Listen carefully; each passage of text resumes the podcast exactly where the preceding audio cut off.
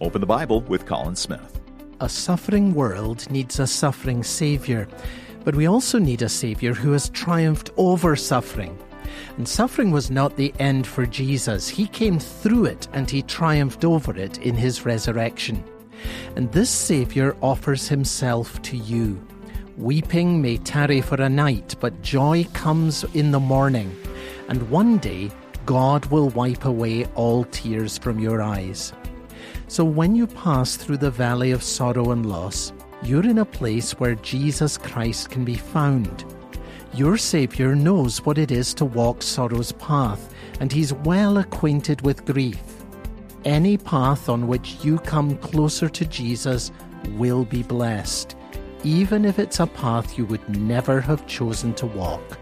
Are you open to discovering what the Bible says about God? Well, then come to openthebible.org.